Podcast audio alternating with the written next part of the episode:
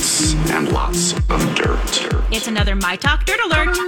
The stories and headlines getting our attention from the world of entertainment and showbiz on My Talk 1071. Spill the tea, sweetheart. It was an emotional weekend for Phil Collins as he performed for the last time ever with Genesis. Collins' health has been in tough shape over the past 15 years due to an er, uh, injured uh, vertebra in his upper neck, which has caused extensive nerve damage. Uh, during the last hour, he performed on stage while seated in a chair.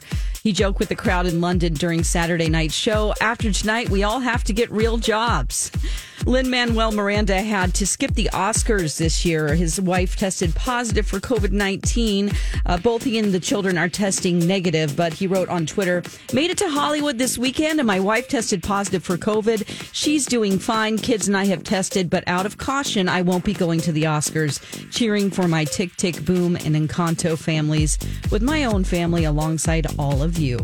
Michael Che has co anchored the weekend update on SNL with Colin Jost since 2014. And during a stand up comedy performance here in Minneapolis, he said this would be his last year doing it. What's not clear is if he's only stepping down from the segment or staying on as a writer on the show or leaving the show altogether. Cecily Strong previously anchored the weekend update, and she has stayed on as a writer and occasional sketch performer.